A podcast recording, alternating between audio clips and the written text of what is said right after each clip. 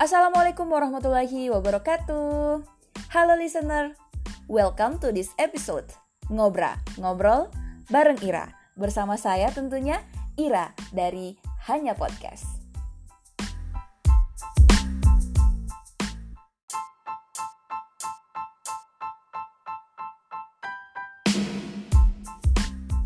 Listener, hari ini saya akan ngobrol bersama seorang telco financial enthusiasm Tentunya sosok perempuan, sosok perempuan yang tangguh, pejuang, kemudian untuk membahagiakan keluarganya, membahagiakan orang-orang di sekelilingnya, dan terus memberikan manfaat tentunya. Beliau mengambil peran di industri telekomunikasi Indonesia, yang juga merupakan alumni dari Economic and Business Faculty Universitas Gajah Mada. Beliau adalah Laras Ayu Wedaningtyas. Saya memanggilnya Kak Laras.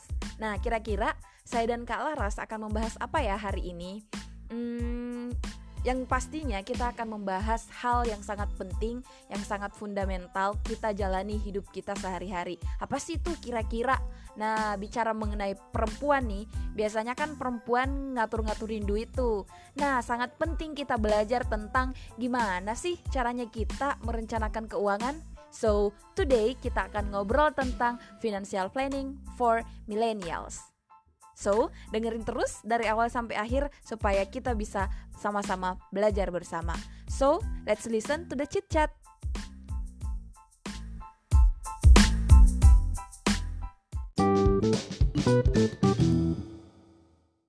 Halo Kak Lara, selamat datang di Hanya Podcast. Halo Kakak Ira, terima kasih sudah diundang ke podcast berfaedah ya.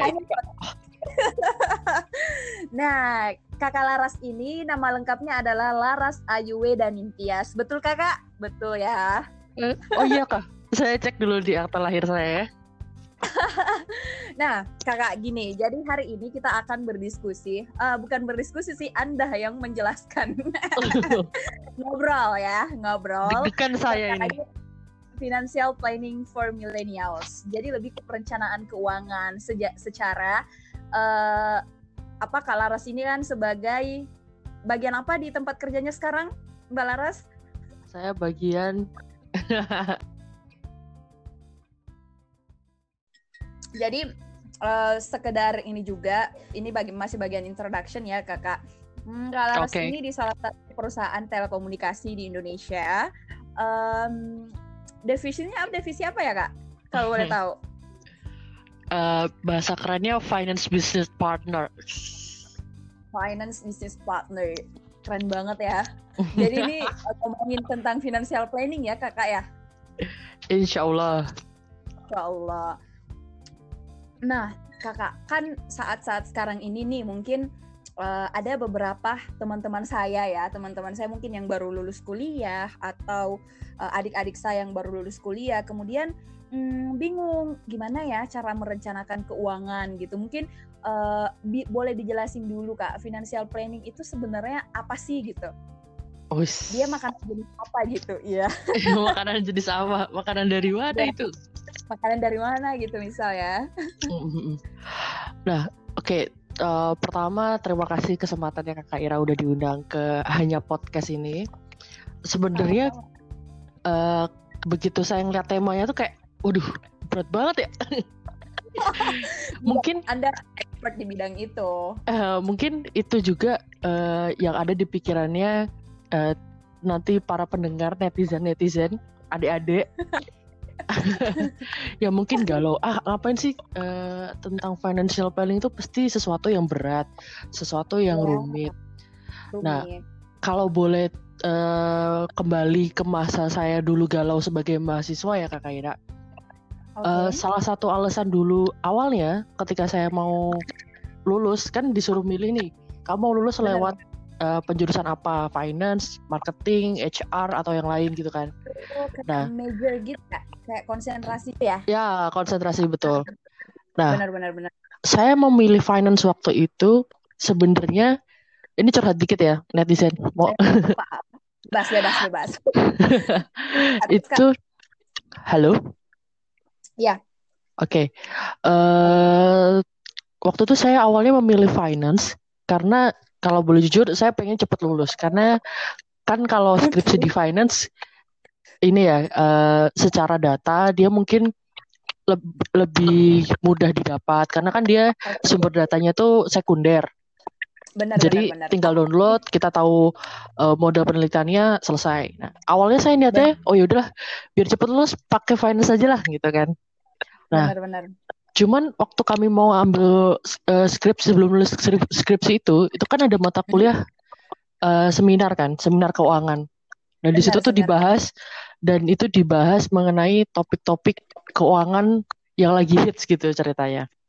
Okay. Nah, saya pun sebagai walaupun saya adalah orang yang belajar ya eh, apa namanya memang bela khusus mempelajari finance ya. Saya dulu juga di seminar itu baru tahu bahwa ada loh satu uh, subtopik di finance di financial itu yang sebenarnya yang menurut saya menarik dan menurut saya itu baru okay. dan uh, dia mendobrak uh, tatanan bukan tatanan sih dia tuh merevisi atau memberikan pandangan yang berbeda mengenai uh, proses pengambilan keputusan di finance. Oke, okay, yes. Nah, itu disebutnya behavioral finance atau bas, uh, biasa disebut perilaku uh, keuangan ya. Nah, keuangan keperilakuan. Bahasa akademisnya ya. Udah pusing dulu Benar. nih kayak. Nah. Oke, oke. Nah, itu kenapa yang membuat menarik ya? Itu uh-uh. gini, kalau di manajemen kan biasanya finance itu identiknya sama manajemen risiko, terus mengelola iya. portfolio, teknis analisis kayak gitu, gitu kan. Hal-hal yang memang sifatnya teknis matematis kayak gitu lah.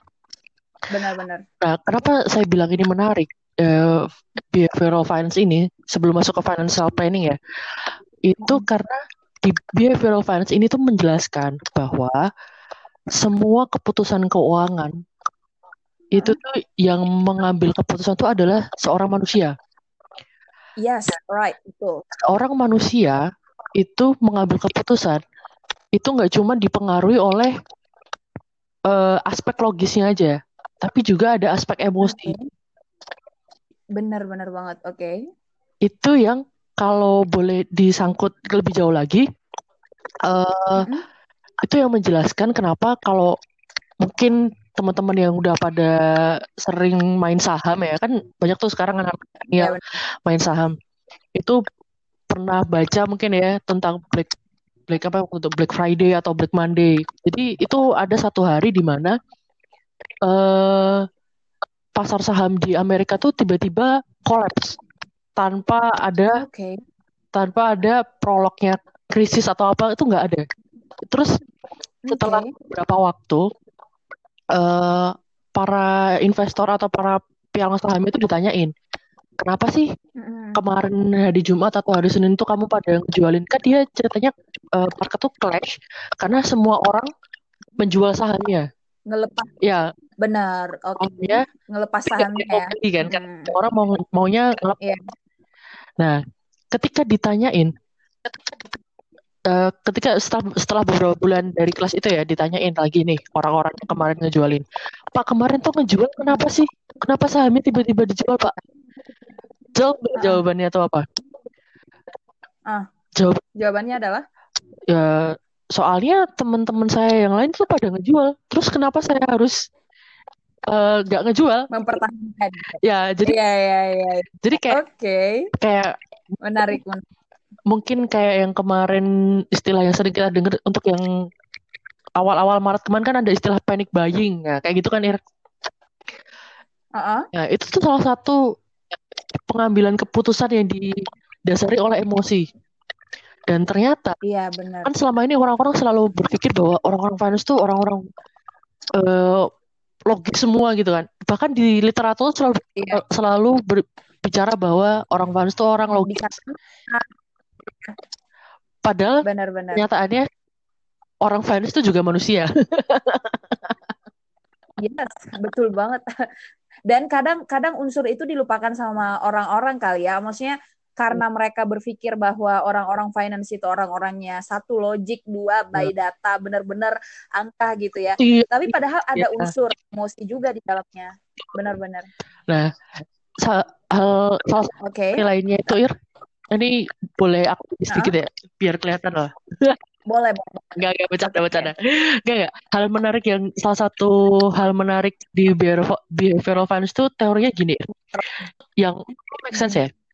Jadi orang itu ketika lagi rugi, itu mm-hmm. uh, sifatnya atau ke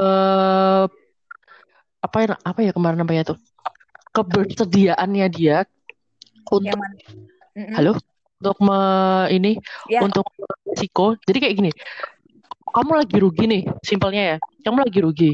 Terus kamu yeah. Yeah. ditawarin uh, investasi nih. Kamu kok kasih yeah. invest gini? Kamu mau nggak invest di sini? Uh, returnnya lah 30% jumlahnya uh, eh, 50 juta gini.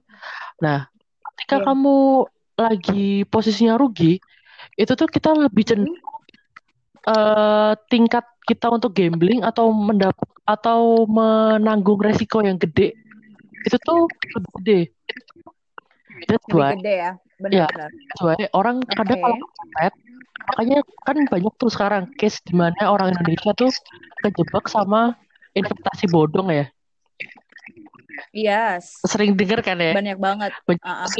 Sering banget ya. Ini dong uh, invest di perusahaan A, nanti dapat uh -uh. return langsung pasti setiap bulan dapat 5 juta, 5 juta, 5 juta gitu.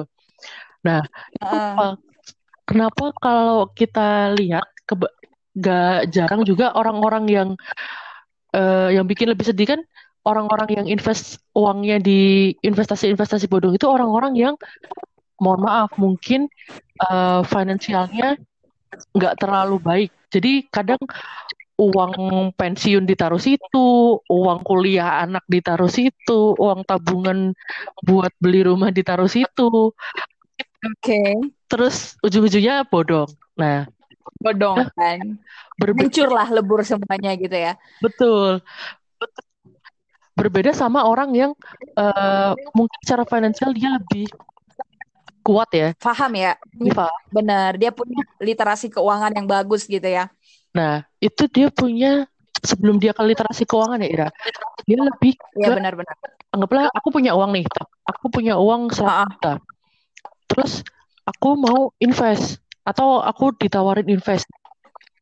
Aku yeah. secara walaupun aku mungkin nggak tahu keuangan, aku tuh pasti akan coba cari tahu dulu.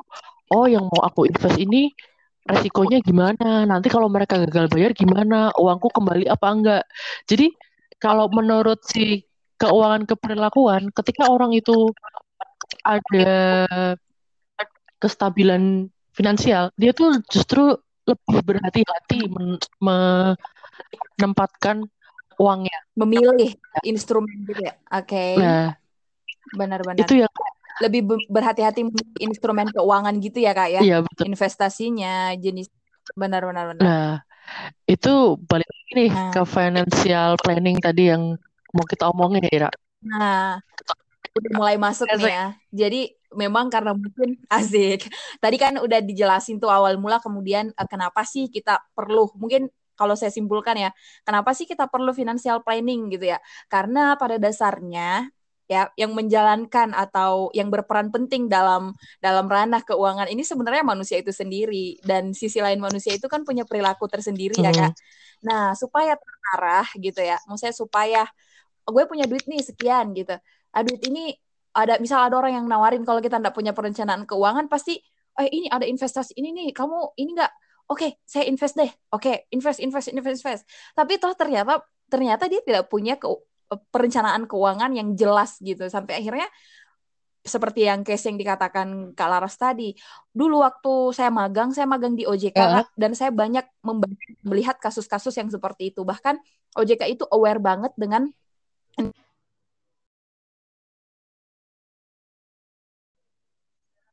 Jadi kan kan kan saya sebulan lah di sana. Sebulan di OJK terus uh, saya pas di departemen edukasi itu ikut uh, ke sekolah-sekolah, ke kantor-kantor untuk ngedukasi masyarakat tentang investasi gitu. Jadi bener banget yang yang salah satu dasarnya itu adalah you have financial planning. Betul, betul, ya nggak sih kak? Nah, Nah, pasti udah pada bertanya-tanya nih kak. Terus financial planning itu hmm. sebenarnya apa gitu?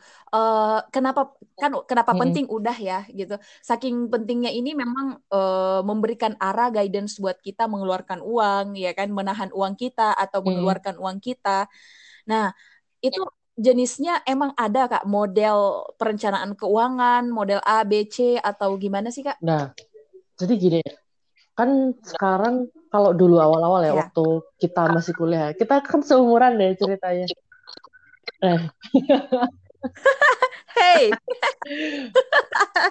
Oke, iya iya, iya. saja ya. saja iya. Uh, narasumbernya demanding. narasumbernya iya, demanding. Ya. Jadi okay. pun saya dulu itu, itu juga uh, mm -mm. mikirnya bahwa financial planning, planning itu cuma untuk corporate gitu ya kalau terms in financial planning yang benar itu saya baru belajarnya dua tiga tahun terakhir.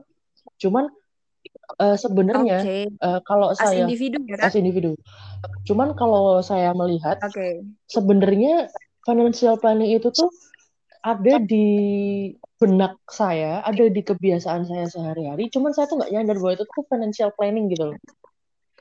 Sesimpel. Oke, okay, menarik, menarik. Sesimpel gini, kita uh, allocate uh, atau mengalokasikan budget untuk belanja bulanan. Itu tuh sebenarnya udah tindakan finansial menurut saya. Oke. Okay. Ya kan, jadi kita kan mengalokasikan resource atau mengalokasikan uang. Oh, sekian masuk ke belanja sehari-hari, sekian Ini, masuk ke benar, benar. mana pos-posnya gitu kan. Nah, Iya, iya, iya. Itu yang, oh, jadi yang selama ini saya lakukan itu sebenarnya udah financial planning ya? yang financial planning ini, uh, mm -hmm. menurut saya ya, itu tuh sangat berbeda case by yeah. case atau orang per orangnya tuh beda banget ya. Jadi karena okay. misalnya Ira, Ira tuh uh, banyak faktor yang mempengaruhi financial planning yang bagus untuk Ira tuh apa? Sesimpel beban orang tua sorry bukan bukan beban orang, beban orang tua Ira tuh menghidupi keluarga nggak punya tanggungan nggak terus benar, benar, Ira punya utang nggak terus Ira punya uh, warisan nggak atau punya hutang-hutang lain jadi profil orang per orang tuh bisa sangat berbeda sebenarnya beda-beda nah, ya? nah benar, benar, cuman kalau untuk itu kalau udah yang punya ya kalau udah yang punya aset harus ngelola aset atau gimana itu kayaknya harus punya sesi tersendiri untuk ngebahas caranya itu. Cuman okay. kalau yang boleh saya share malam ini, kita diskusikan malam ini lah, ya. Adalah uh, kesadaran mengenai financial planning itu sendiri. Kesadarannya itu apa? Penting. Kalau menurut saya, Ir, mau planning sekeren apa pun, mau financial planning itu dibikin sedetail apa pun, uh, sebenarnya semua kuncinya tuh ke satu eksekusi karena the okay. best planning is uh, the one that has execute kan ya kan okay, benar. Nah untuk untuk melakukan tadi fan, uh, jadi sebenarnya gini kesimpelnya financial plan itu seperti halnya semua planning yang general ya. Kita harus tahu kita yeah. mau ke mana. Breakdown itu ke sesuatu yang hitung. Uh, misalnya saya mau punya uang satu miliar di umur umurku sekarang berapa ya ya? Sekian gitu ya, mau menuju ke tujuan kita tadi tujuan keuangan kita tadi berarti itu udah mulai masuk ke uh, program misal program saving kita seperti apa, investasi apa yang mau kita uh, jalankan betul, gitu ya, betul. ya kak ya. Nah, oke. Okay. Untuk nah sebenarnya kan yang paling berat tuh di sini ya. paling berat itu gimana ngejalaninnya. Gimana hmm. caranya ngedapetin ke sana. Benar, benar, benar banget. It's buat a long run gitu loh. Kalau boleh hmm. mengutip banget suatu quotes yang saya temukan di Instagram bahwa Oke. Okay. Bahwa yeah. ini tuh ini tuh maraton, bukan sprint. Iya, yeah, sepakat. Nah, kalau bicara maraton, gimana nih? Benar-benar kita harus punya pengelolaan yang bagus sih kak. Misal nih kita lagi maraton, saya belum pernah maraton yeah, yeah. full sih. Uh, energinya itu memang harus benar-benar yeah. gitu dan punya konsistensi untuk mengeksekusi. Exactly. Oke, okay, 10 kilo lagi misal. Uh, Oke, okay, 7 kilo lagi. Ayo, ayo, ayo, jangan sampai kita uh, chaos di di uh, di titik misal hmm. 12 kilo, 15 kilo gitu. Jadi sama mungkin ya dengan ini. Uh, mungkin di awal di awal ya mungkin kalau bicara maraton ya kak sama mungkin dengan konsepnya dengan uh, gimana kita mencapai tujuan keuangan kita ya di awal kita udah punya perencanaan nih uh, oh saving saya misal uh, 30% setiap bulan mm -hmm. anggap ya terus playing saya misal uh, 20%, berarti udah 50%. Living saya, misal untuk keperluan sehari-hari mungkin 20%, 30%-nya itu cicilan, misal. kan biasa ya? Iya, iya, banyak, banyak, banyak, banyak, banyak. Misal ya aku kalau aku pribadi ya prinsipnya itu misal harus nyicil, cicilanku itu nggak boleh di atas 30% dari penghasilanku. Yeah. Ya ya mentok di situ kalau emang udah cukup 30% cicilannya berhenti. Tapi itu tidak menyicil semoga semoga amin, bisa amin. tapi nggak tahu lah. Nah, amin. Berarti kayak gitu ya Kak. Berarti kita kita udah ngerencanain di awal terus konsistensi ya, konsistensinya iya. gitu ya. Nah, terus terus nah, Kak karena sebenarnya yang berat itu di gimana cara eksekusinya kan eh, ya itu tadi karena seperti yang Ira bilang bahwa eh, kata kuncinya adalah konsistensi sama persisten. Eh itu sama ya? Persistensi sama ya? benar. Benar. Lebih ke hmm. gini sih Ira. Beda lebih sih. ke gini sih Ira. Uh, hmm. sebelum kita masuk ke how-nya. Nah how benar. ini yang sering orang tuh lupa. Sebenarnya ya, cuman dari kamu cerita, okay. uh, misalnya nih, ada lima orang di ruangan, ya kan? Okay. mereka disuruh lima yeah. orang ini, uh, anggaplah sama-sama staff nih, ya kan? Terus disuruh okay. ngumpulin yeah. nota yang mereka uh, dapatkan. Mereka suruh ngumpulin nota pengeluaran mereka selama satu bulan. Okay. Itu tuh udah okay. bisa kebaca loh pola konsumsinya mereka, pola uh, nabungnya mereka itu udah bisa diprediksi. Menurut Betul. Uh, podcast yang pernah saya dengar dan menurutku itu make sense sih. Okay. Karena saya pun juga ngeliat kan, setiap uh, ketika saya dengerin podcast itu ya, saya jadi podcast sebelah mm -hmm. uh, itu saya jadi refleksi kan ya. Oh iya ya, sebulan ini tuh yeah. aku belanja ini ini kenapa ya nah okay. di di situ saya coba refleksi kan kenapa kok waktu itu aku belanja itu ya kan yeah. ya apa namanya namanya juga pasti impulsif buying itu ada kenapa kok tiba-tiba aku pengen belanja A B C yeah. D E dan aku udah nanya yeah. ke beberapa orang mereka pun juga mengamini gitu loh. Mereka tuh selalu kita selalu punya alasan untuk membeli sesuatu. Oke, okay, yes. Ya kan? Oke. Okay. Misalnya nih, di balik lagi ya yeah, ke contoh lima orang tadi. Orang pertama itu uh. Uh, kebanyakan beli di makanan. Laras banget nih. yes. Oke. okay. yang kedua, kemudian banyak orang beli kedua. di skin Jangan-jangan orang kita yang kedua banyak beli di skincare. Terus Oh, oh belum ya. Belum. Orang ketiga banyak beli di buku. Orang keempat dia normal-normal okay. aja. Orang kelima uh, beli alat lari, ya kan? itu enggak enggak saya tidak tidak fanatik itu pemirsa oh itu Ira ya oke okay. enggak enggak bercanda bercanda bercanda nah terus jumlahnya tuh anggaplah mereka punya punya revenue punya gaji yang sama ya kan tadi sama-sama staff nih dari 10 juta anggaplah gajinya sama, sama, sama 10 juta semua atau 5 juta lah yang gampang. Nah dari 5 juta ini iya benar. masing-masing orang kan punya caranya spending masing-masing nih. Ya kan? Iya. dan ternyata dari lima yeah. orang ini ada yang habis mm -hmm. duitnya 5 juta habis. Ada yang masih sisa 3 juta ada yang masih sisa 2 juta ada yang bahkan minus dia sampai utang. Iya, bah, benar-benar. Ada yang masih sisa seratus ribu misalnya, jadi mepet. Iya. Nah, itu kenapa? Itu bisa dijelaskan sebenarnya ya. Uh, balik lagi ke yang awal hmm. keuangan keperilakuan. Okay. Itu pola spending kita itu itu bisa dijelaskan dari satu ya pasti lingkungan teman-temannya si A B C D itu siapa sih hobinya si A B C D iya, itu siapa itu sih background keluarganya si A B C D E itu siapa sih siapa ya kan sih? kesukaannya eh tadi hobi udah ya Enggak. Ya. jadi kita iya. bisa itu aja dari tiga itu aja tuh udah menjelaskan banyak hal tuh tentang A B C D E nah betul banget sih kalau uh, menurut saya sebelum melakukan eksekusi di financial planning tadi, financial first thing yang harus kita lakukan adalah knowing yourself dulu. Banget. Itu emang itu apa? Hmm, sebelum mulai apa pun ya. Awareness ya. Consciousness sih. Consciousness. Apa pun. Bener.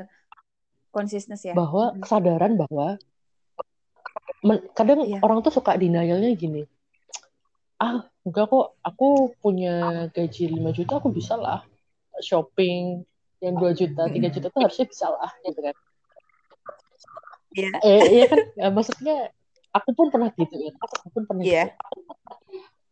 nah uh, terlebih sama teman-teman yang starting pointnya dari minus ya Ir begitu yeah. mereka kadang ya begitu mereka udah mulai ke titik nol nih mereka tuh malah jadi hilang arah tuh loh. Wah, aku sekarang jadi punya uang banyak.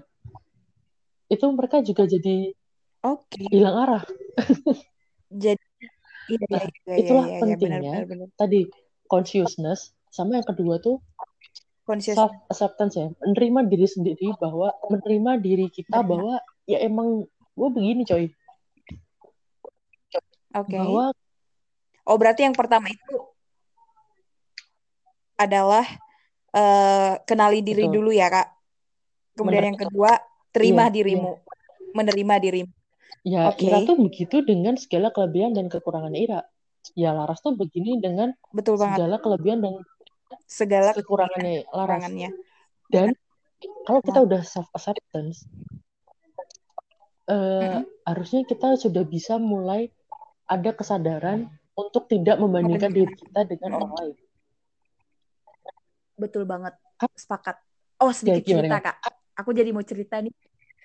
Pernah suatu ketika hmm, kita lagi Asik. nongkrong nih kakak tahu kan yeah. ya sih kakak tahu, kan? tahu.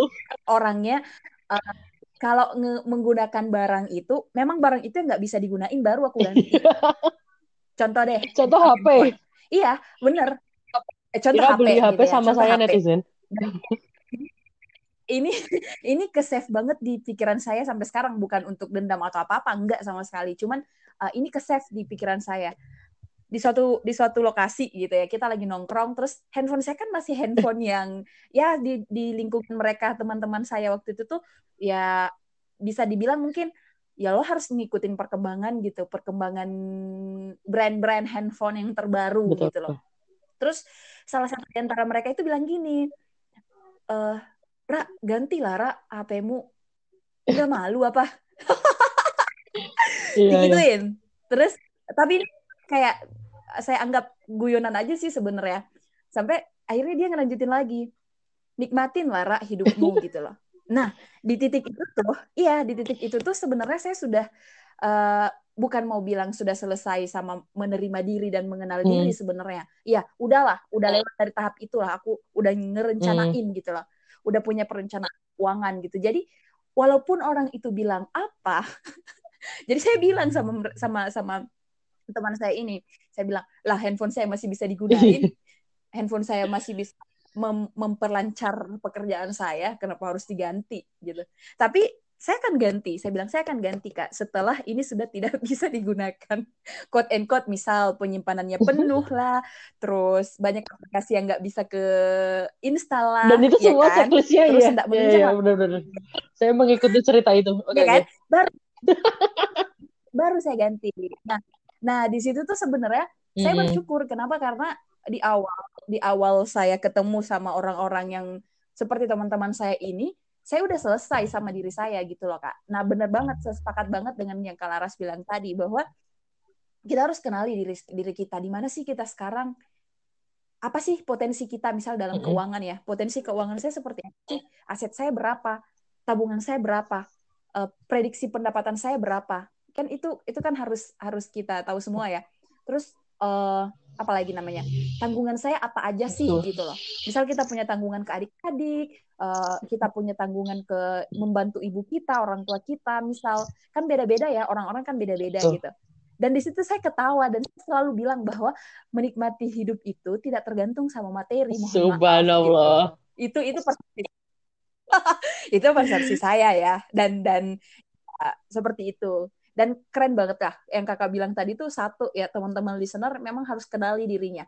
itu yang pertama yeah. ya iya. kak ya kemudian yang kedua uh, terima dirimu gitu loh terima jangan pernah membandingkan bener banget saya sepakat sama Kak Laras membandingkan itu banyak terjadi yeah. Kak misal ya banyak banget apalagi dan I think it's a toxic lingkungan yang paling sorry ya yeah, bener banget itu itu yeah, saya ya okay.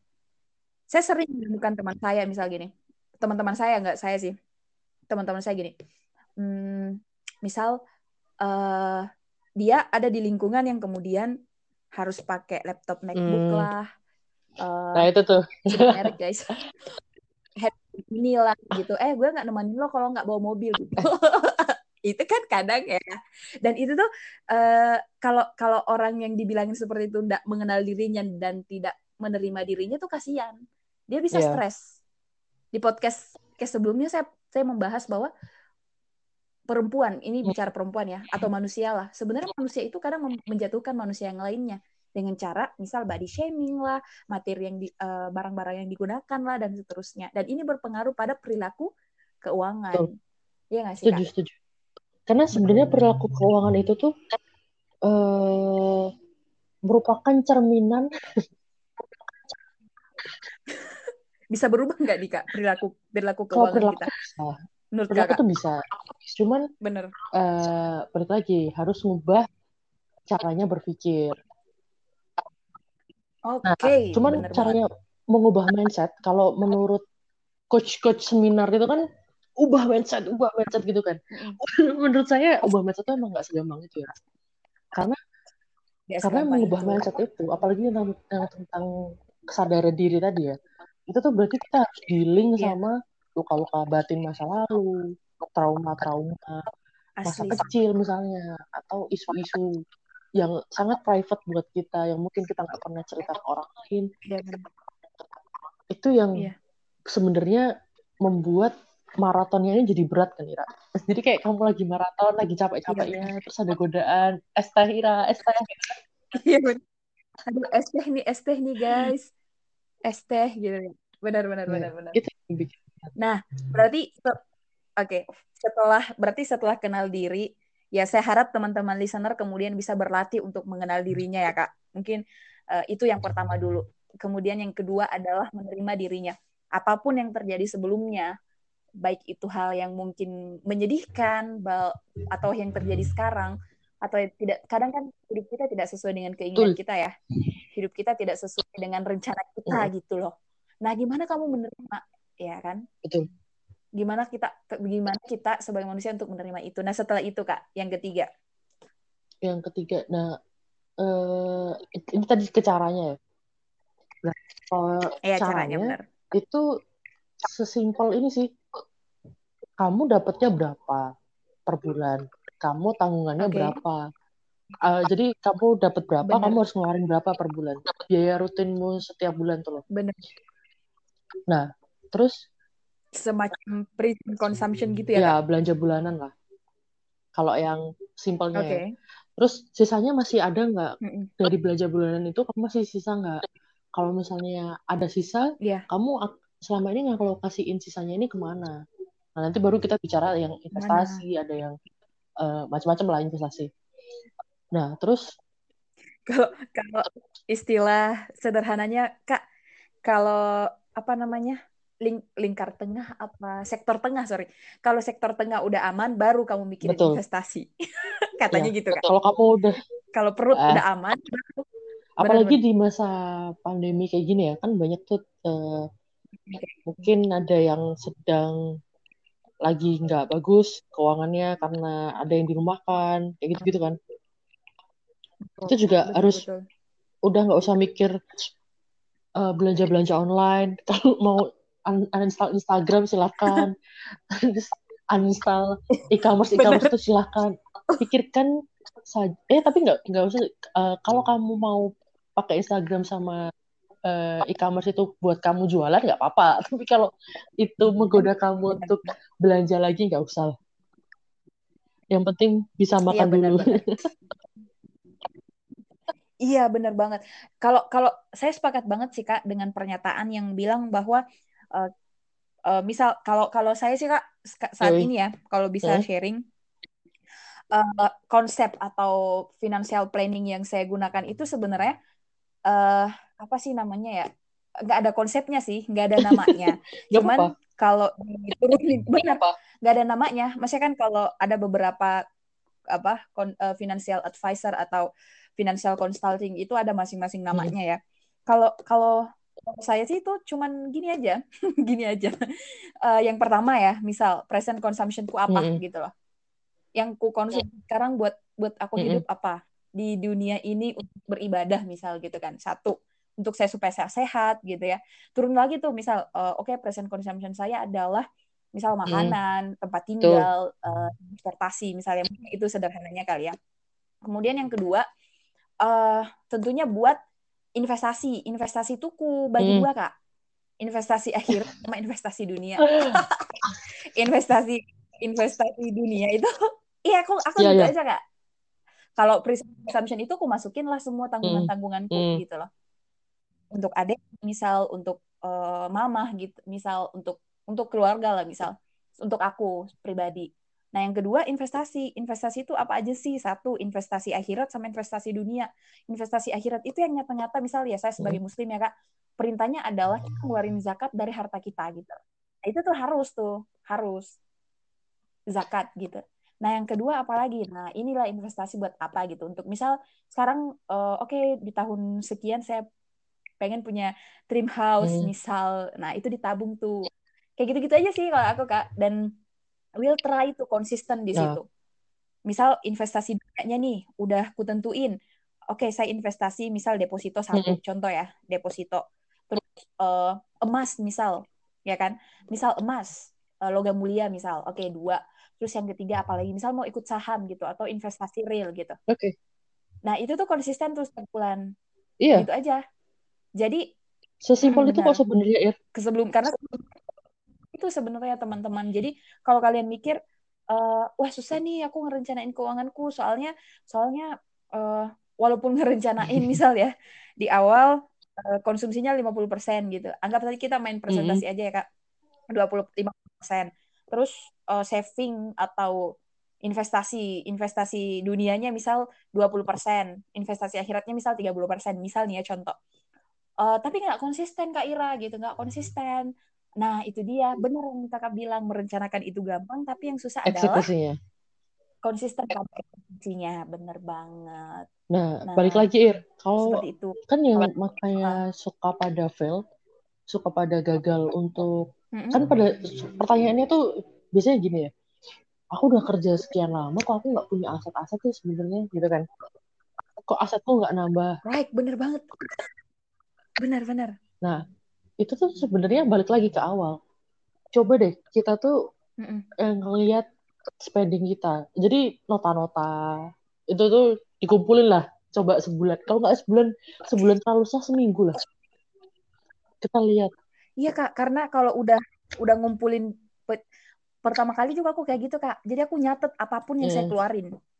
Kan ada aplikasinya kan bisa kita lihat di Play Store kan ada aplikasi buat apa namanya ya? Banyak banyak. money kayaknya banyak kalau salah Banyak uh. banget sih ya. Banyak banget kok. Nah, aku cuma ngitungin itu sebulan doang. Eh uh. iya. Eh sebulan sebulan 15 hari kayaknya hmm. kalau nggak salah. Setelah itu kan aku udah bisa lihat tuh, oh segini ternyata buat buat makan segini, buat ini segini, buat transportasi segini. Ku akumulasiin kan semua, oh ternyata cuma dapat 40% doang dari penghasilan. Misal hmm. contoh ya. Akhirnya gitu kayak gitu aja karena uh, dengan pola hidup seperti itu aku juga nggak ngerasa ke kekurangan gitu nah, kan. Makan juga. Ini keyword selanjutnya Ir tentang bagaimana untuk mencapai ke sana okay. ya. uh, okay. pola hidup. Keyword oh nah bener pola hidup. Nah gimana tuh kak? Uh, kita harus mu bisa mulai bedain. Kalau tadi kita udah bisa selesai sama diri, diri kita ya. Kita harus bisa bedain mana okay. lifestyle mana daily needs. Mana like mana kebutuhan mana keinginan. Bang keinginan. Uh, kak, kak kadang kan ada orang yang bilang gini semakin tinggi pendapatan seseorang semakin tinggi juga pengeluarannya. Kenapa? Karena mereka terlalu fokus pada lifestyle. Gimana menurut Setuju banget sih. Karena kan gini uh -uh. ketika kita punya gaji 5 juta kita bisa nih nabung 3 juta atau nabunglah 2 juta gitu. 2 juta lah ya, oke. Okay. Kita ketika punya gaji anggaplah 8 juta. Itu 8 juta. Kita nggak bisa nabung bahkan cuma 500 ribu. Bener-bener. Oke. Okay. Bener nggak? Ternyata setelah kita lihat, oh iya kemarin habis beli tit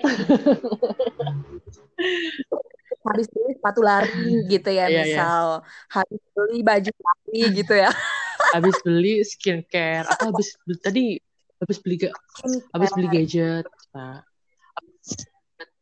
bener bener bener itu yang kenapa paling pertama banget kita tuh harus sadar kita tuh di posisi mana kita tuh gimana supaya ketika nanti uh, kita mengalami kenaikan income kita tuh nggak buru-buru nggak buru-buru naikin lifestyle tuh loh ya.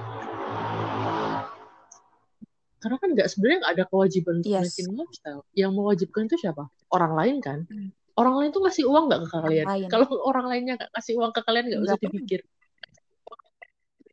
Bener banget sih. Sepakat kak. Ini juga pelajaran yang saya dapatkan dari buku seni. Masa bodoh Iya, seni bodo amat gitu. Dan saya sepakat banget sih, Kak. Karena kan kadang kita hidup ini kita saya kadang mikir gini ya, kalau ya wajar lah mungkin manusiawi ya, Kak. Kayak kayak uh, kita terpengaruh dengan apa kata orang gitu. Tapi setiap saya saya merasa kayak kok ya saya terganggu ya dengan misal kata siapa gitu. Kadang saya bilang gini, loh kok saya hidup untuk mereka sih? Iya nggak sih kak? Jadi memang dan dan sebenarnya kan kebutuhan kita tuh nggak nggak secara ini daily ke, uh, daily hmm. needs ya. Itu kan nggak besar besar amat sebenarnya kak. Yeah. ya nggak? Yang itu yeah. lifestyle kita ya nggak sih? Betul. yang kita harus beli baju-baju yang itu. Nggak enak nyebut nyebut merek. Benar benar benar benar benar benar nah itu sih berarti kita Oke, berarti yang mm, berarti yang pertama kenali diri lo. Yang kedua adalah terima. Mm. Terima, oh iya saya di posisi ini sekarang gitu.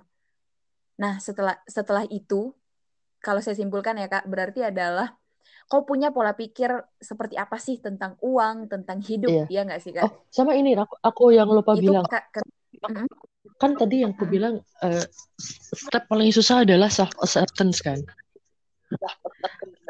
Iya, acceptance. Nah, nah, kalau misalnya kita memang punya banyak isu kan kadang orang tuh ah, aku emang isunya banyak isu gitu. Ya. Mm. It's okay kok kalau misalnya yeah. mau cari profession professional help. Hmm. Menurutku kita udah bukan di masa di mana uh, itu tuh jadi hal yang tabu gitu loh yes. daripada kita bertam ya kalau misalnya nggak mau maju-maju ya ya udah gitu loh. Cuman kalau misalnya memang mau maju ya memang harus ada kan e, gampangnya gini. Kalau orang mau naik kelas pasti ada ujiannya kan? Sepakat banget. Begitu. Jadi it's okay untuk mencari professional help. Oke. Okay. jadi ketika kita merasa kok saya sulit ya buat misal menerima diri mm -hmm. ya kan uh, ini nggak segampang yang dibilang orang. Misal kamu punya advisor tertentu atau profesional uh, yang membantu yeah. kamu. Sebenarnya di poinnya sih sebenarnya ada kemauan diri diri kita sih untuk nah, berubah. Nah, makanya gitu. perlu kesadaran dulu. Karena benar makanya perlu sadar gitu loh ini penting nih buat hidup lo Oke, okay, berarti berarti setelah kita mengenal atau memahami dengan baik bahwa oh ini nih kebutuhan saya, ini keinginan saya hmm. gitu. Setelah itu berarti udah udah kita sih langsung masuk eksekusi ya, ya kak. Nah, ini eksekusinya ini yang uh, luas ya. Jadi mm -mm. kalau menurutku hmm, balik lagi ke uh, risk profile-nya orang masing-masing kayak Ira tadi kan okay. ada nih uh, kamu nabung kan Ir kamu cuma nabung misalnya tapi ada juga orang yang aku pengen nyoba saham ah gitu gitu kan. Iya nah uh, itu banyak sih. Bisa masing-masing masing-masing orang pilihannya bisa beda-beda sesuai sama preferensinya masing-masing. Iya. Betul, betul. Berarti kalau untuk tingkatan ke instrumen yang dipilih itu kembali lagi ke orang yang masing-masing ya, Kak? maksudnya uh, apa namanya setelah kemudian kita tapi secara gambaran umum kalau menurut saya kak itu tuh yang penting adalah kamu tahu pembagian presentasi dari penghasilanmu itu untuk livingmu berapa untuk playingmu berapa kemudian untuk savingmu yeah. berapa ya itu dulu mungkin yang pertama ya kak misal oh living saya ini living bicara consumption ya all consumption daily consumption hmm. gitu misal berapa persen, terus savingmu berapa persen dalam sebulan misal minimal ya bicara. Kalau aku sih bicara minimal. Eh kalau konsum kalau living saya bicara maksimal, kalau uh, saving minimal. bicara minimal. Nabung minimal gitu. Misal dalam dalam sebulan itu minimal saya nabungnya segini gitu loh misal ya. Jadi itu mungkin kakak maksudnya saving juga penting nih. Kadang kan playing kita terlalu ya. Aduh, gimana nih guys? Misal jalan-jalan, nggak masalah ya jalan-jalan. Maksudnya buat mungkin teman-teman kalau saya nyebutin terlalu banyak jalan-jalan juga saya tidak menolak jalan-jalan gitu. Tapi traveling itu dibutuhkan juga sebenarnya untuk refresh. Yeah. Untuk refresh Tapi kalau mau traveling harus direncanakan, ya nggak sih kak? Jangan asal pergi aja gitu loh, karena itu akan mengganggu cash flow juga ya kan kak ya? Ya makanya aku sebenarnya nggak terlalu Apa? suka traveling mendadak sebenarnya. Karena Oke, okay, berarti kita merencanakan jauh-jauh hari ya. yang nggak jadi-jadi itu. covid, covid bos, oh, covid. Oh iya, iya. Aduh, luar biasa. Oke. Okay. Itu sih. Sebenarnya ya itu finance okay. kalau financial hmm. planning itu sebenarnya nggak pernah melarang kita untuk uh, uh, apa namanya kalau bahasa anak sekarang hedon gitu ya kamu mau hedon tuh nggak apa-apa ya, benar cuman ya. uh, tabunganmu aman nggak tabungan tabungan ya. untuk rumah aman nggak? Tabungan untuk apa nikah aman nggak? Tabungan untuk pensiun aman nggak? Kalau sampai jangan sampai sebenarnya yang paling kita hindarin tuh ini. Jangan sampai kita hedon tapi pakai utang entah itu kredit card entah Bener, itu pinjam temen sana sini. Kan sekarang banyak tuh Bener, yang curhat hmm, oke okay, apa namanya temenku pinjam uang sama aku tapi terus dia hedon. Okay. terus dia kalau misalnya aku minta uangku balik dia malah marah. Kan marah. jangan sampai lah kayak gitu guys. Parah. Ya bener jangan sampai guys. Bener. Jadi kalau mau bergaya bergaya pakai uang sendiri it's okay. Sok sok atuh silahkan bebas gitu ya. Tapi tolong please jangan bergaya pakai uang orang lain. Itu sih kalau kalau kalau aku sih pesan gitu ya, betul, betul. maksudnya gaya selangit pun kalau itu uangmu sok atuh silahkan bebas uh. gitu loh tapi kadang oh iya kemarin atau tadi ya kemarin kayaknya si di insta di feed Instagram saya itu muncul sebuah animasi yang memberikan gambar bahwa yang ngutangin makannya itu di rumah aja. Maksudnya makannya di rumah terus ya dengan lauk seadanya gitu. Tapi dia ngutangin yeah. orang.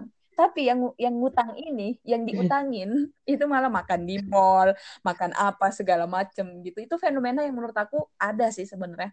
Ada banget yeah. ya kak.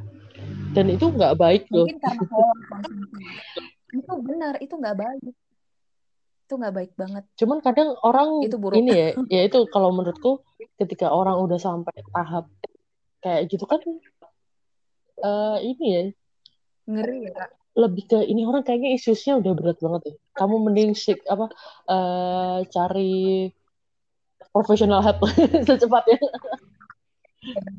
Secepatnya. Karena kalau udah kayak gitu tuh ngeri banget kak. Ya, karena nanti ke mana-mana jatuhnya kan. Ngeri banget sih. Bener, ke mana-mana. Dan kalau menurut aku ya, yang paling penting pertama kali dia perbaikin itu adalah pemahaman dan konsep berpikir tentang tentang hidup sih kalau menurut aku. Karena kan setiap orang pasti punya preferensi yang berbeda-beda gitu kan.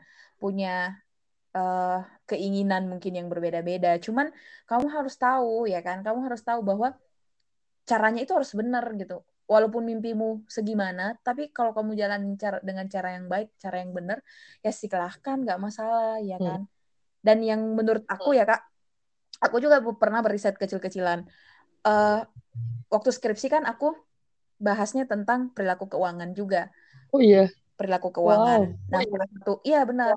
Jadi uh, skripsiku itu benar-benar tentang kayak ngelihat gimana sih mereka uh, perencanaan keuangannya, gimana sih uh, mereka uh, pola konsumsinya, bahkan sampai aku ada teman dia tuh pengusaha tapi ya dia hmm. pengusaha. Hmm. tapi aku sampai ngeliat oh ternyata pola konsumsinya seperti ini. Sampai kakak tahu aku punya pengalaman masuk ke bar. Mohon maaf ya guys. Itu untuk uh, tujuan penelitian. Dan aku pakai hijab di dalam. Jadi agak aneh semua orang lihat ini. Orang ngapain? Coba di tempat kayak gini terus pakai jilbab mau cara main kan. Itu terus terus itu karena aku ngikutin, ngikutin apa sih ngikutin narasumberku uh -huh ikutin kan. Sebenarnya kan nah penelitian aku tuh sama yang kakak bilang tadi bahwa uh, kalau keuangan kan kita bicara oke okay, saya ngambil data sekunder terus ngolah dan jadilah skripsiku. Tapi aku enggak aku berusaha untuk ngambil challenge lain. Nah waktu itu tuh aku bahas tentang perilaku keuangan manajemen finansial behavioral lah dan salah satu salah satu apa sih namanya instrumennya itu adalah pola konsumsi okay. gitu kan pola konsumsi nah sampai waktu itu aku lihat oh ternyata bener ya sampai si narasumberku ini cerita uh. juga kayak saya punya punya kendala di sini Ra jadi uh, mungkin karena dan dan di situ saya menyimpulkan bahwa karena ini memang kualitatif ya bukan kuantitatif jadi okay. jadi kita pakai apa sih wawancara open question uh, ya semua open question banget. Uh. Jadi uh, aku cuman ada ter tertentu, cuman nggak sangat membatasi gitu. Ya aku biarin dia ngomong, oke okay, terus kamu perencanaannya gimana, gini gini gini. Aku nggak, aku usahanya tuh uh, sampai akhirnya aku nyaranin ke narasumberku ini, saya bilang gini, please usahamu pisahkan uang usahamu dengan uang konsumsi pribadimu. Karena dia bilang gini, sekarang usahaku banyak banget utangnya, Ra. Nah, serius loh? Iya, uh, dan itu masalah aku bilang itu masalah. Kenapa? Karena salah satu penyebabnya lo nggak misain antara konsumsi pribadimu dengan urusan operasional perusahaanmu gitu. betul. Sampai akhirnya ya, iya sampai akhirnya tuh hmm, udah lulus udah lulus masih masih sering konsultasi. Bukan konsultasi sih masih sering hmm, ngobrol diskusi gitu. lah. Ini diskusi gitu kan. Dan dan uh, akhirnya aku bilang sama dia coba deh kamu mikir oh bilang aku kan suka orang suruh orang mikir ya. Coba deh mikir uh, buat buat apa sih kamu kamu kamu membeli atau mengkonsumsi itu? Uh, akhirnya dia bilang aku aku nemu benang merahnya itu dia bilang gini kak. Ya karena teman-temanku. Hah? Maksudnya? Iya teman-temanku ngajak nongkrong di sini minum bla bla bla bla bla gitu kan. Terus aku bilang kamu mau nggak minum kamu mau nggak ngeluarin kamu minum biayanya berapa gitu? Kan nggak murah ya kak. Kalau kita ke ke tempat-tempat seperti itu tuh mahal ternyata guys. Aku juga baru tahu guys. Ternyata tuh bisa iya. Aku udah komen ya ternyata tuh minuman itu tuh mahal ternyata guys. Jadi akhirnya aku bilang kamu mau nggak minum itu? Atau kamu memang punya keinginan tersendiri nggak untuk minum itu? Ternyata dia bilang hmm. apa? Enggak aku cuman ikut temanku karena temanku bilang bahwa aku nggak gaul. Kalau nggak minum c nggak gaul men.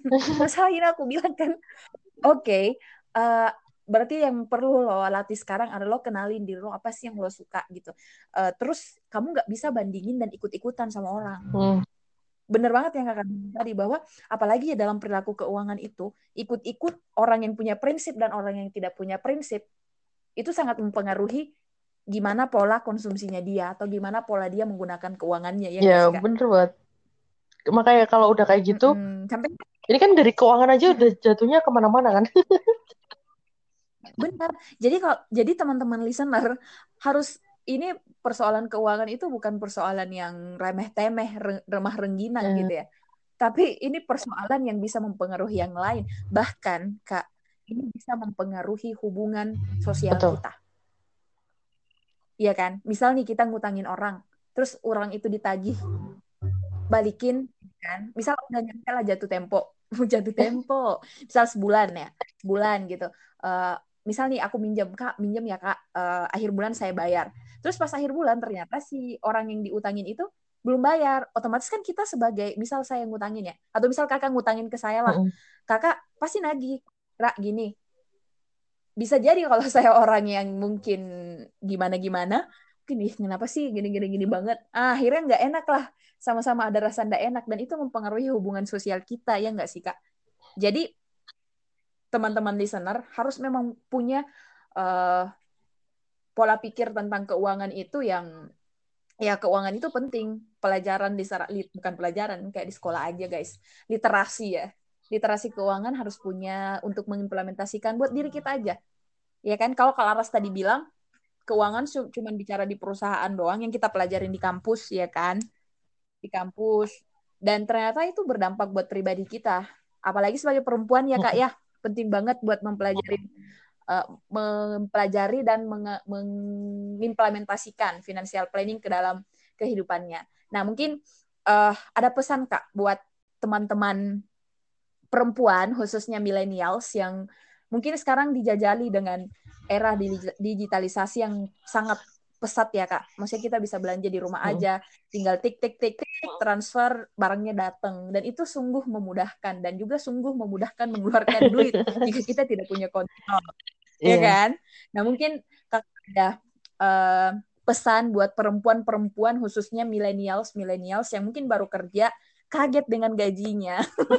Wah, gaji gue banyak uh, mau gunain buat apa ya gitu, ya, supaya nggak terlalu jauh gitu, salah arahnya. Mungkin bisa dikasih pesan gitu dari uh, Kakak Lara. Oke, pesannya sih balik lagi ke itu ya isu besarnya. Finance itu bukan cuman untuk mereka yang punya uang banyak bukan cuma untuk orang perusahaan atau konglomerat lah biasanya kan. Ini untuk semua yang punya uang tuh sebenarnya membutuhkan uh, kesadaran keuangan yang baik. Apalagi untuk uh, perempuan dan milenial ya kan banyak nih milenial yang udah jadi mama-mama juga. Yes, betul. nah, Mama Mahmud. ya Mahmud, Mamah muda, ya Mahmud. Nah, penting untuk tahu bahwa sebenarnya spendingnya keluarga itu udah normal gak sih? Apalagi di masa krisis seperti ini, yes. mari kita uh, mulai merendahkan ego, terus mulai belajar sedikit-sedikit memilah uh, keputusan itu secara logis, gak cuman emosional. Jadi kalaupun ada sisi emosionalnya, tapi ada sisi logisnya juga. Supaya kita nggak kejebak sama uh, apa namanya uh, pencitraan-pencitraan belakang. Itu aja sih. Dan semoga kita bisa uh, tetap konsisten sama komitmen kita, keuangan kita supaya nanti itu tadi pensiun di usia 40 asik. Asik, luar biasa sekali. Baik, terima kasih banyak. Nah, mungkin buat Kak Laras bisa memberikan pesan dan kesan kepada tips and trick pesan kepada seluruh millennials, khususnya perempuan di luar sana, terkait diskusi kita pada malam hari ini. Silakan Kakak Laras. Oke, okay. uh, eh, buat teman-teman milenials, pertamanya perempuan atau mungkin yang udah menjadi mak-mama, uh, untuk bisa menuju atau mencapai tujuan keuangan kita, uh, kita harus know yourself, accept yourself, wholeheartedly dan terus percaya diri dengan literasi keuangan. Terima kasih. Mbak. Terima kasih. Mari kita belajar bersama. Thank you Kakak Laras. Oke. Sampai ketemu lagi Kakak Laras Ayu, Ayuwe dan Intias. Semoga apa yang kita obrolin hari ini bisa memberikan uh, insight baru buat teman-teman listener di luar sana, teman-teman listener tercinta ya kan. Uh, untuk kita harus melek keuangan lah. Istilah OJK-nya itu melek finansial, melek keuangan gitu. Uh, kita harus punya literasi keuangan, apalagi sebagai perempuan hmm. ya, yang mostly, mostly ya, tapi nggak semua, mostly sebagai menteri keuangan di keluarganya guys, ya kan? Jadi tapi ini most ya, tapi nggak nggak nggak selamanya. Ada juga beberapa keluarga yang milih uh, model keuangan yang berbeda. Nah untuk millennials, please keep consistent dan persistence terhadap komitmen keuangan yang telah kalian uh, tentukan di awal. Seperti bukan bukan begitu, Kakak Laras? Begitu. Begitu bukan? Baiklah. Iya, benar itu bukan bukan itu. Eh, salah. Baik, terima kasih banyak Kakak Laras atas waktunya malam ini yang Masya Allah banget ya. Atas sharing-sharingnya yang luar biasa. Semoga Kakak Laras sehat selalu. Terima kasih Kakak Laras untuk waktunya ya pada malam hari ini mampir di hanya podcast. Oke, terima kasih Ira. Semoga ke depannya uh, mau diundang-undang lagi buat ke hanya podcast. Terima kasih banyak Kak yeah. Terima kasih kepada seluruh